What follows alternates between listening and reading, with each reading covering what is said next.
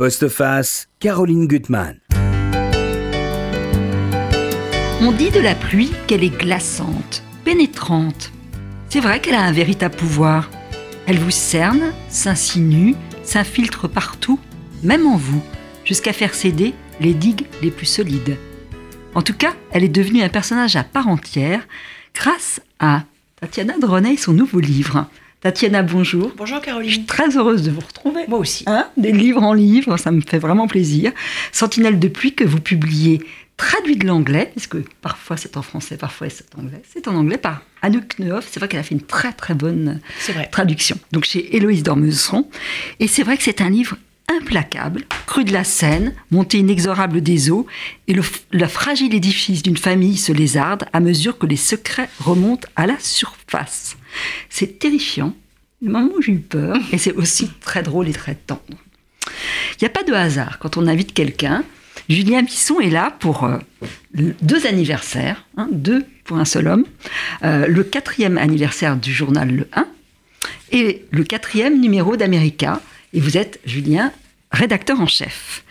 Et en découvrant le, le- America, qui chaque fois on se dit ça sera pas mieux la prochaine fois, c'est le meilleur le dernier, celui-là à mon avis est le meilleur, mais bref.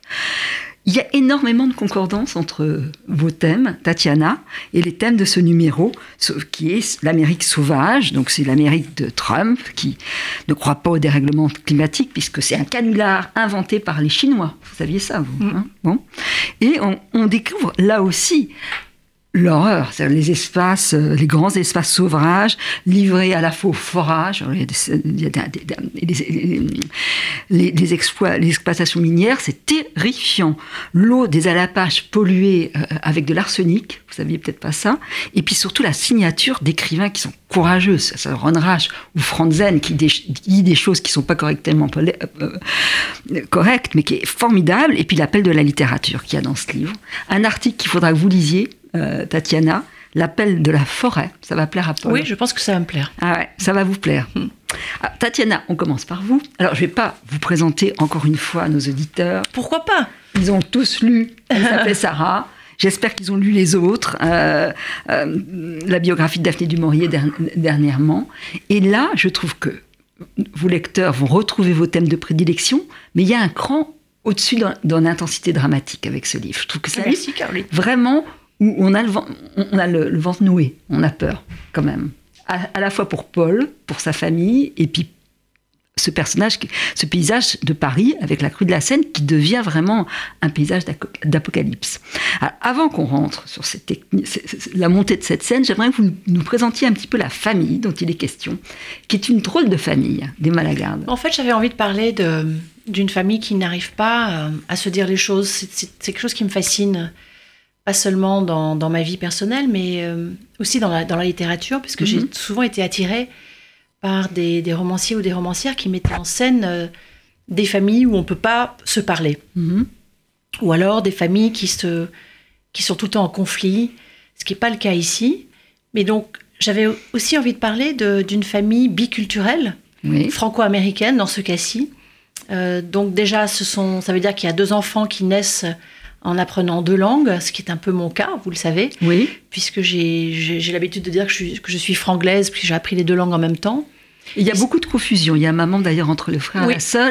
Ça accroît la confusion. En fait, ils savent, ils savent pas euh, très bien dans quelle langue se parler, mais ils ne savent pas se parler tout court. Donc cette famille vient à Paris pour fêter un anniversaire.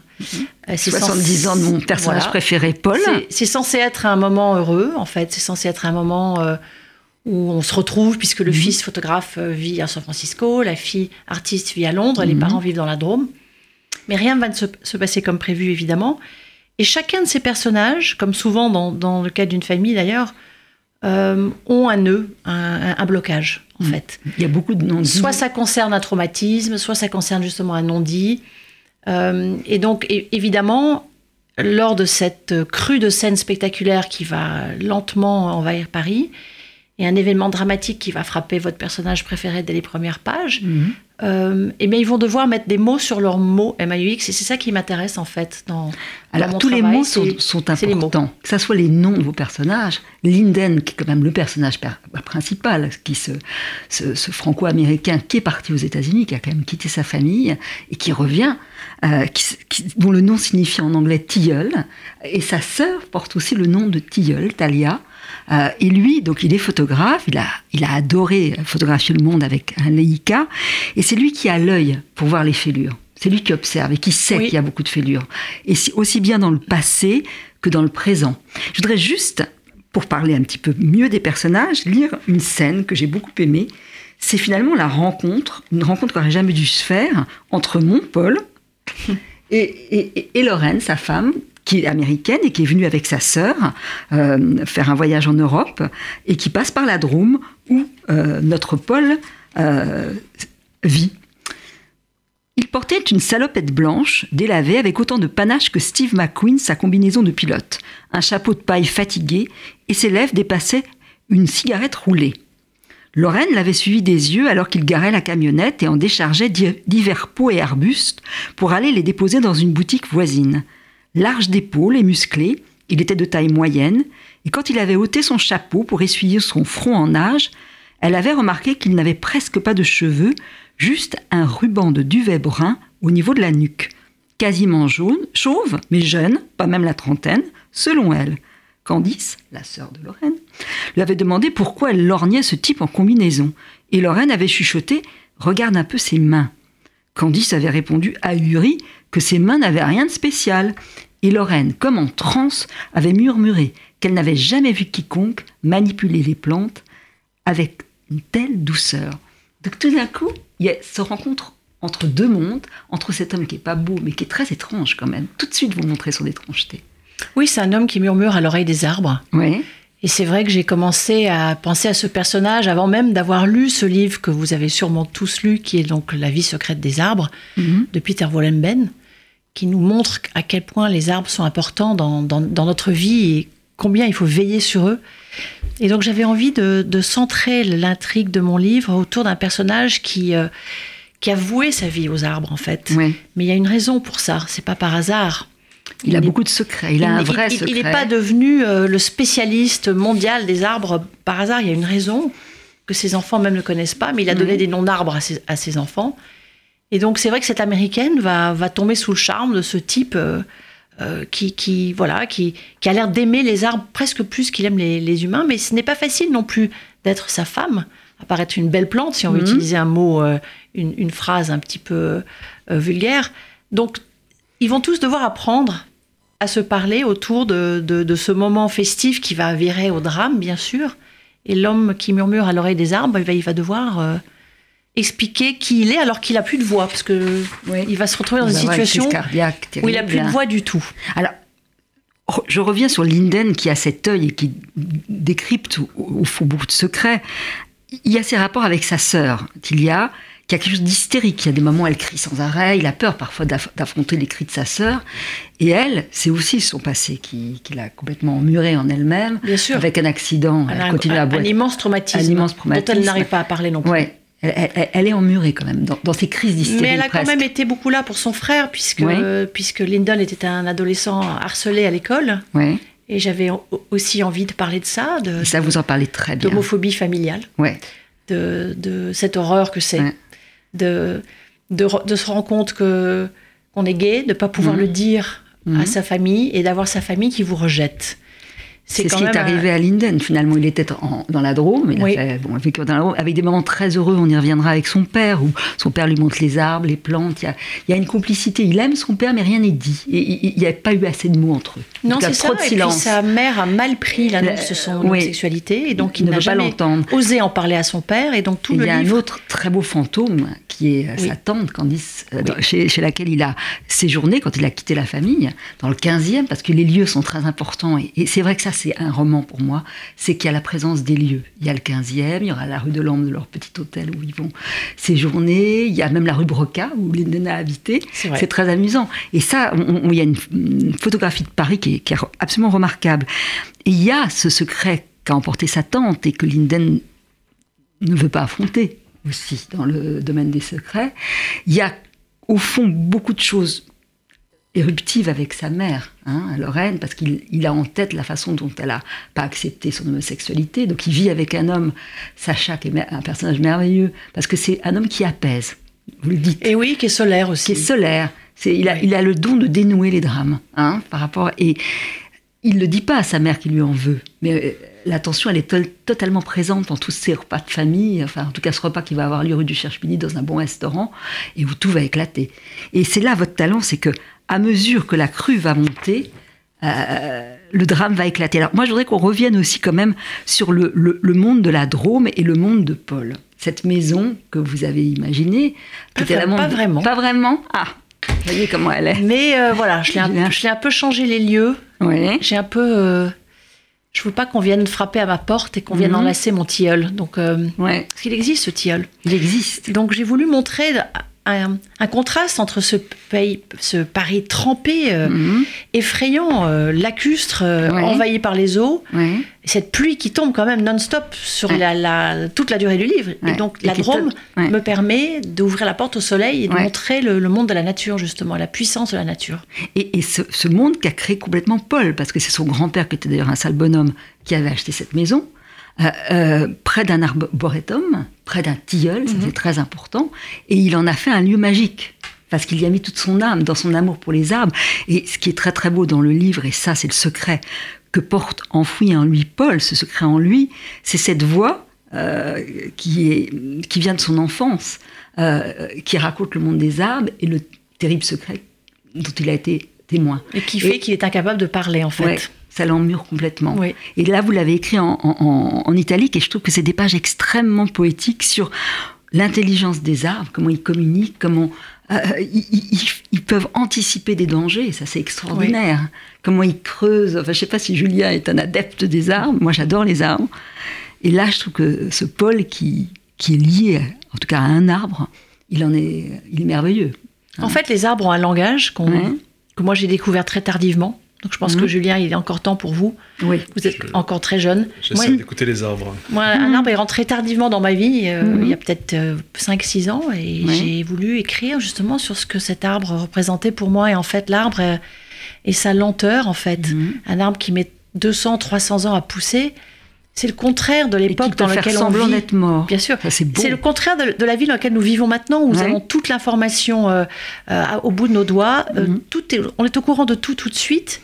Et un arbre, lui, est dans une lenteur qu'on a oubliée. On ne sait plus ce que c'est que de prendre son temps, de mhm. regarder les choses. On ne sait pas. On vit à 400 à l'heure et on oublie de regarder les, arbres et les roses. Le signe pour Paul, avant qu'il ait cette crise cardiaque, ça va être il y a un ouragan terrible qui va traverser la Bretagne, tout le pays, et les arbres vont être tous arrachés. En 99. En 99. Et là, il sait que il y a quelque chose qui est totalement déréglé. Il sent que c'est le début de la catastrophe. Pour lui, c'est un deuil de voir ces C'est vrai que cette tempête nous a tous marqués, même nous tous parisiens, parce que rappelez-vous, le Luxembourg, euh, Versailles étaient des, endroits dévastés. Oui. Et en fait, c'est un, des premiers moments où Lyndon va prendre cette fameuse photo de son père dans les décombres de ce qu'a été Versailles, le parc de Versailles. C'est-à-dire que il va comprendre qu'en fait, lorsqu'il voit son père éplorer dans les arbres, tous ces arbres morts comme des mhm. sentinelles qui sont tombés, il va comprendre l'importance que la, que la nature a pour son père, mais il ne sait pas encore évidemment pourquoi. On l'apprend à la fin du livre. On l'apprend à la fin du livre. Et là, bon bah vous montrez, alors, avec un œil presque scientifique, et beaucoup de réalisme, ce Paris qui va être de plus en plus envahi par l'eau, avec, et ça je pense que c'est tout à fait euh, plausible, des gens qui n'y croient pas. C'est-à-dire que tout le monde pense que la Seine a été apprivoisée, qu'on risque rien, et avant que les plans Neptune Mais ça, c'est faux.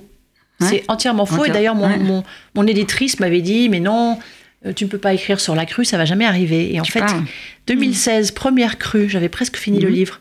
Ça m'a permis de rectifier certains, certaines mhm. choses. Deuxième crue, juste avant la sortie du livre. Oui, je me souviens. Et j'ai discuté avec pas mal de fluviologues, hydrologues, qui sont des spécialistes de, de, de, de risque de crue en France, qui nous ont qui nous ont tous dit ça va arriver de notre vivant, on connaîtra une autre crue à Paris comme en 1910. Et moi, je vis en zone inondable, évidemment. Ouais, oui, là, et d'ailleurs, dans, dans le livre, il faut que vous regardiez. Il y a une C'est carte formidable, il y a une carte où on voit bah, le 15e, les quartiers qui sont dangereux. euh, de- Moi, je suis en plein dedans.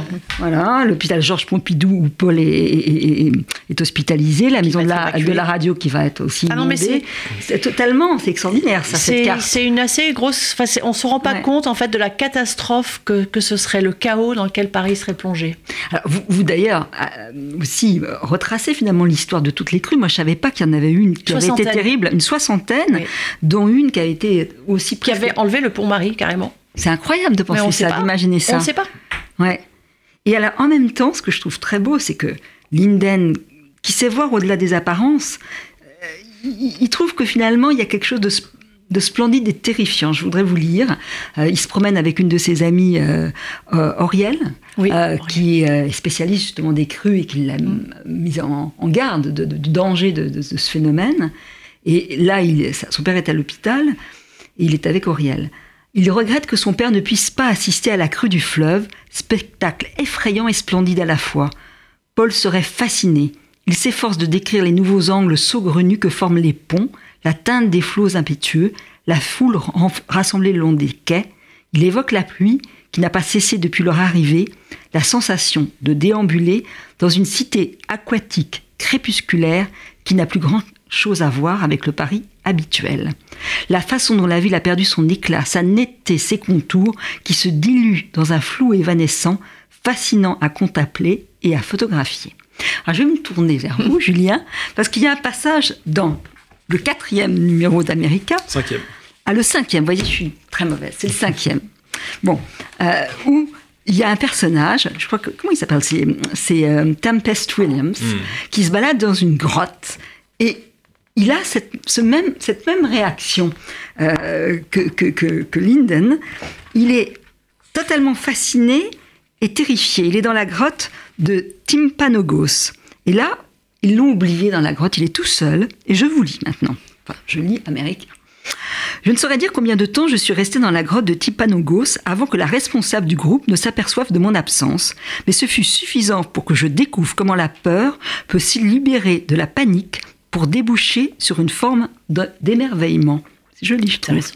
Emprisonné dans cette salle, je savais bien que je finirais par être retrouvé. Ce que je ne savais pas, c'était que ce qui allait me trouver, l'esprit de Timpanogos. Il y a plein de morceaux comme ça extraordinaires dans, dans ce numéro, euh, de, de- de la splendeur et du côté effrayant de ce qui se passe dans, dans les immenses étendues américaines. Euh, et c'est pour ça que je trouve que c'est un, un- un numéro absolument formidable. Alors, déjà, peut-être démarrer sur le, le grand entretien de Jonathan Franzen. Je sais pas si c'est un écrivain que vous aimez. euh, Tatiana, pour livres, oui. correction, pour... Certains livres, oui. Donc là, maintenant, il vit en Californie, à Santa Cruz. Mhm. C'est là où François Bunel l'a, l'a retrouvé. Et euh, il parle de beaucoup de choses, hein, de, de l'autodérision, de, on- de ces textes qui étaient prémonitoires sur Trump. Euh, c'est d'ailleurs très drôle parce qu'il dit que Trump, finalement, il y a quelque chose de très stable. Il se réveille dans la nuit, il envoie des, des- des tweets comme, comme s'il jouait au, goul- au golf. Mm. C'est pas mal comme comparaison. Qu'il y a quelque chose de, de totalement régulier dans sa folie, dans, sa dé- dans son délire. Et puis, il y a un, un- un pa- un- un passage, il parle bien sûr des oiseaux, puisque c'est sa passion. Grand ornithologue. C'est un grand ornithologue. Et après, il dit d'ailleurs des choses qui, je pense, ont énormément choqué aux États-Unis. Euh, alors, il le dit sans, sans, sans vouloir stopper, mais il dit que finalement, on ne peut plus rien faire contre le dérèglement climatique. C'est pas la peine de s'esquinter à prendre un vélo euh, pour empêcher la voiture, que le mal est totalement fait. Il a une vision terrifiante du monde, hein. que, que de toute façon on ne peut plus rien faire et qu'il faut mieux accepter la réalité telle qu'elle est et, et se, se concentrer sur les espèces à sauver, les, espèces animales et ce qu'on peut sauver vraiment. Je trouve ça c'est beau ce qu'il a fait. ce Je, je- un peu son propos. En fait, son propos est surtout de dire que le dérèglement climatique euh, adviendra. On ne sait pas encore dans quelle Ouais. euh, mesure il adviendra, mais que se concentrer essentiellement et uniquement Oui. sur le dérèglement climatique euh, dans notre approche écologique est, selon lui, réducteur. C'est-à-dire, euh, selon Mhm. lui, il y a en effet beaucoup de protections qui devraient être menées et qui sont aujourd'hui passées un petit peu sous les noir, au nom d'une lutte contre un changement qui malheureusement est un petit peu inexorable. Il, dit quand même, on nous affirme que la réduction des gaz carboniques, par exemple, ferait une différence considérable. J'ai un problème avec ça, parce que ce n'est pas vrai. Je vais sans doute offenser l'orthodoxie libérale, mais ni Obama ni Macron ne disent la vérité sur ce qui nous attend et qui est terrifiant. Oui, bien sûr. Oui. Bon. Donc il, ne va pas dans le sens du poil du tout. Non, non, mais il va, il va rarement dans le sens du poil. Jonathan Franzen, il aime plutôt euh, regarder les choses de façon lucide, qui mhm. t'a choqué, qui t'a qui t'a passé euh, à provoquer. Euh, c'est ce qui le rend d'ailleurs très intéressant comme écrivain. C'est dans chacun de ses livres. moi, je suis d'accord, il y a certains livres que j'aime plus que d'autres chez, mhm. lui, mais dans chacun de ses livres, il ose aller à l'encontre de euh, des, grands discours qu'on peut avoir, de la bien-pensance, du politiquement correct, particulièrement aux États-Unis. Euh, je me souviens encore de son, de son roman, le précédent roman qui était Purity, mhm. et qui s'attaquait à la, à la, pureté morale de la jeunesse américaine, à la, et puis d'une certaine façon aussi, là encore, il était précurseur euh, au, au, règne de la transparence qui est mhm. imposé par les réseaux sociaux et par l'irruption d'Internet dans nos vies. Euh, donc à chaque qu'il déteste d'ailleurs. Qu'il déteste, exactement. Mhm. Et donc euh, à chaque fois, si vous regardez la carrière de Jonathan Franzen, il nous, il nous annonce les catastrophes sociales ou écologiques à venir, puisqu'il il parle ici dans, ce, dans cet entretien, mhm. notamment la catastrophe écologique. Oui. Alors, ce qui est passionnant euh, dans ce livre, d'ailleurs, j'aimerais bien que vous me disiez un peu comment vous le composez avec, avec François Bunel, c'est qu'à la fois, on voit bah, toutes les menaces qui pèsent sur la nature, des menaces terribles, et en même temps, il y a toute une partie sur la poésie de la nature et, ce qui reste comme vestige de la nature.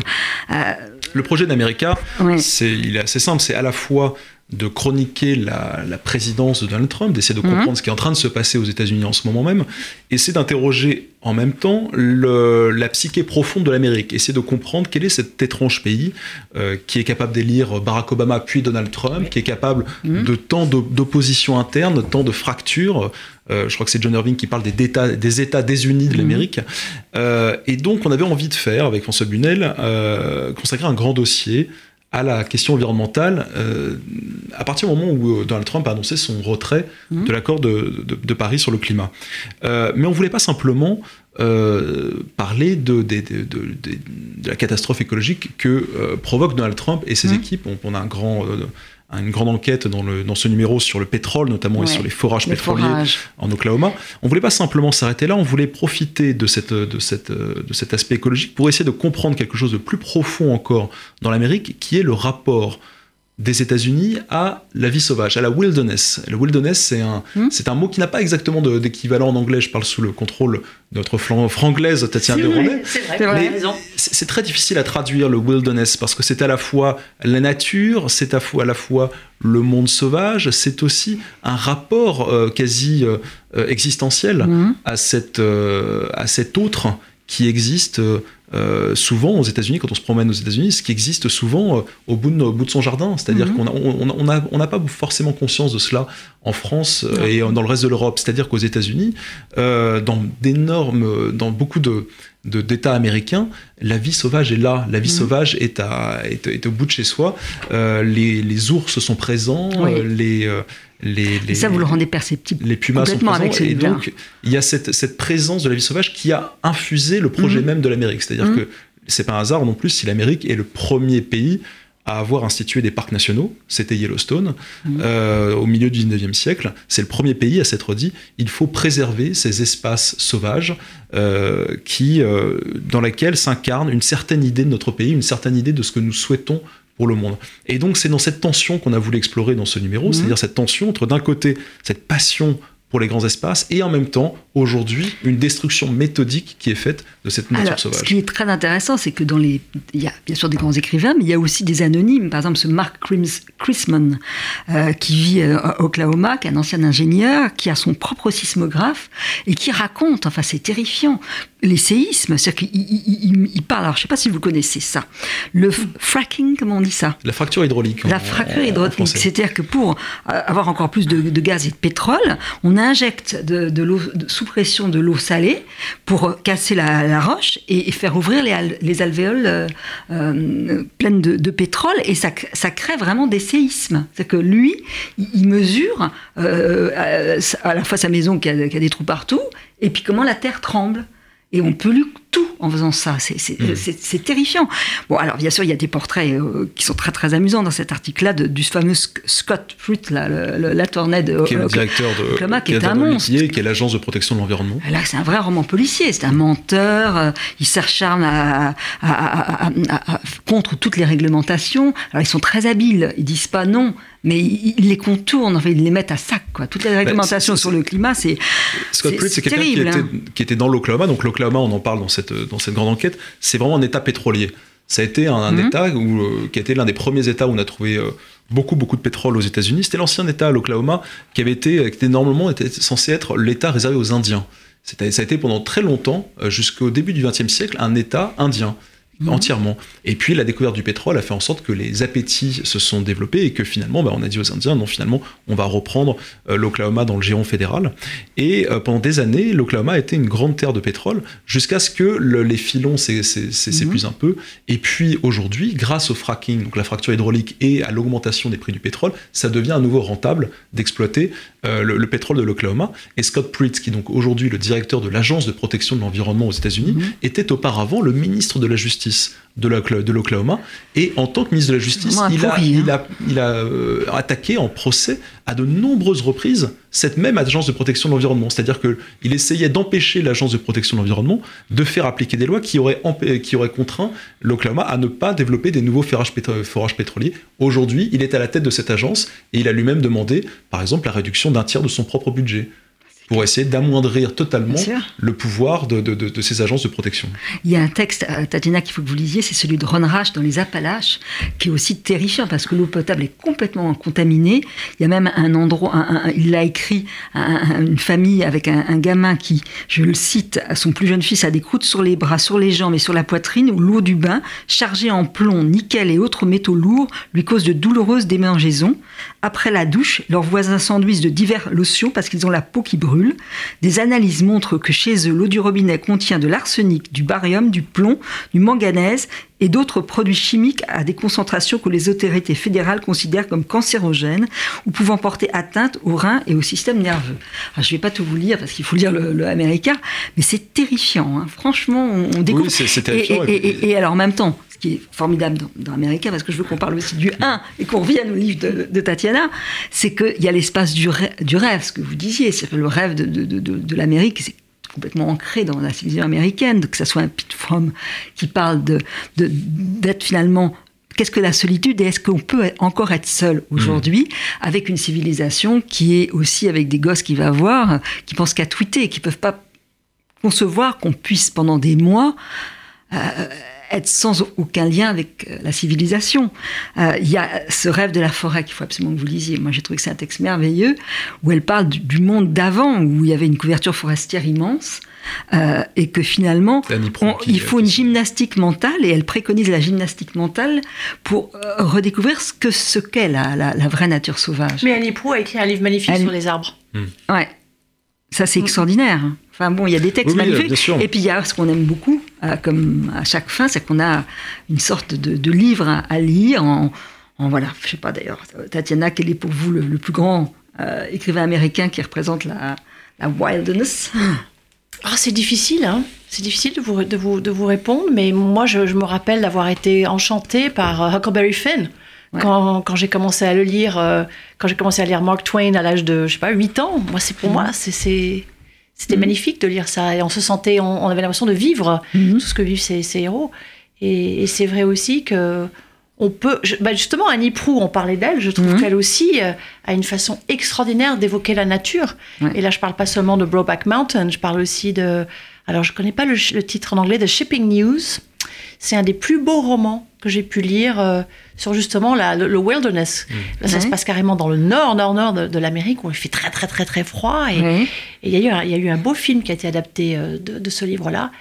On est dans les éléments, en fait. On, on, est transporté dans un monde rude et, et qui nous fait peur, mais qui en même temps nous enchante. C'est ce que vous disiez tout, à l'heure. Et c'est vrai qu'en regardant, on est dans un autre monde. On est transporté dans un autre monde en lisant l'Amérique, dans d'autres mondes au pluriel. Alors, dire quand même un mot du 1, que je trouve là une vraie aventure, une vraie aventure éditoriale.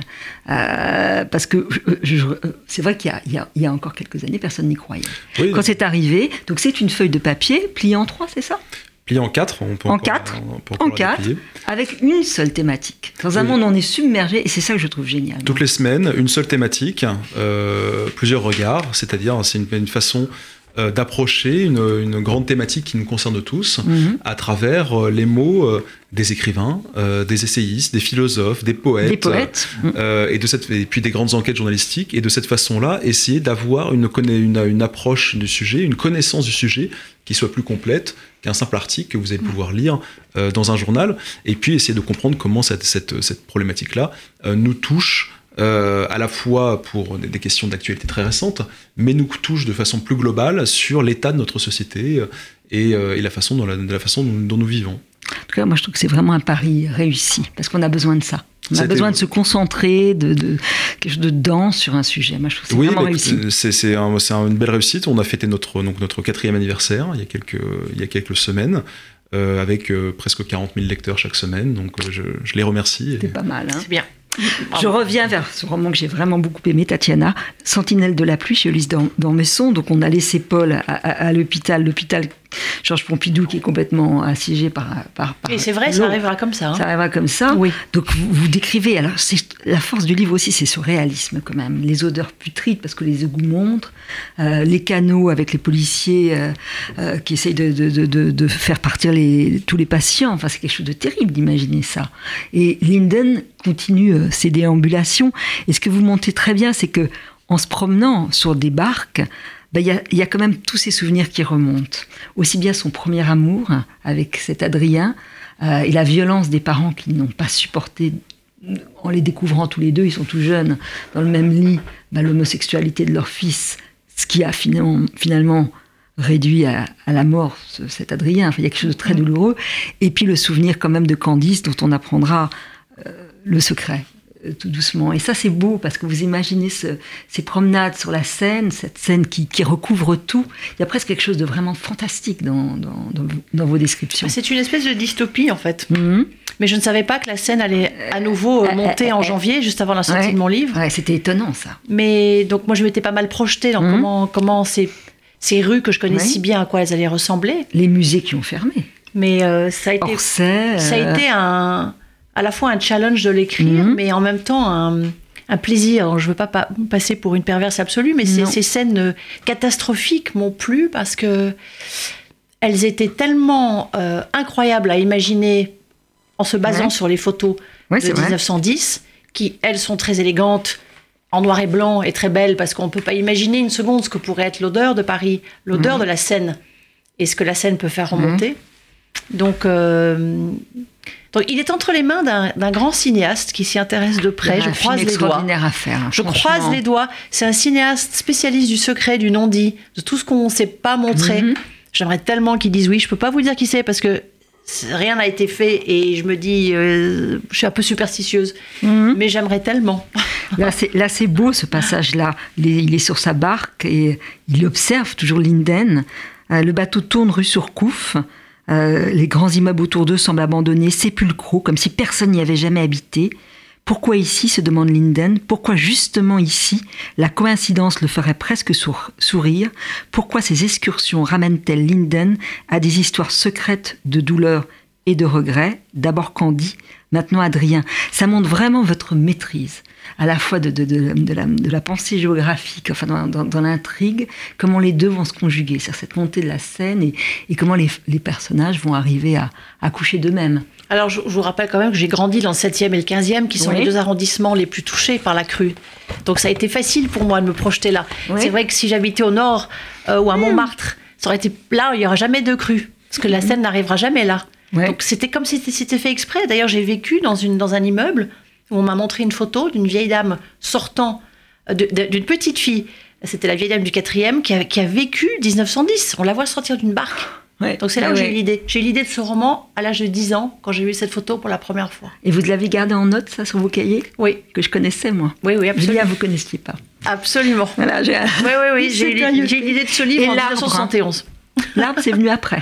L'arbre, c'est venu quand j'ai rencontré ce tilleul qui m'a Mhm. envoûté. Ouais. Parce que je vous assure que ça, ça arrive. Julien, vous me regardez d'un air dubitatif, Non, mais Moi, je, vais, je lis. on peut ça- tomber amoureux d'un arbre. Ils m'ont trouvé, entièrement. écrit Paul. Ils m'ont parlé. Ils continuent à le faire. Ils me racontent ce qui se trouve sous leurs racines, dans l'épaisseur de leurs feuilles. C'est pourquoi les arbres nous sont indispensables pour comprendre le monde. Les arbres sont des encyclopédies vivantes. Ils nous donnent toutes les clés nécessaires. Écoutez bien, Julien. je suis tout oui, je suis tout Vous êtes tout de suite, voilà. Alors, il faut écouter David Bowie en lisant votre livre. Je ah ne dirai pas pourquoi. Non. Euh, non voilà. les auditeurs. Il faut écouter David Bowie de toute façon. Et The Heroes.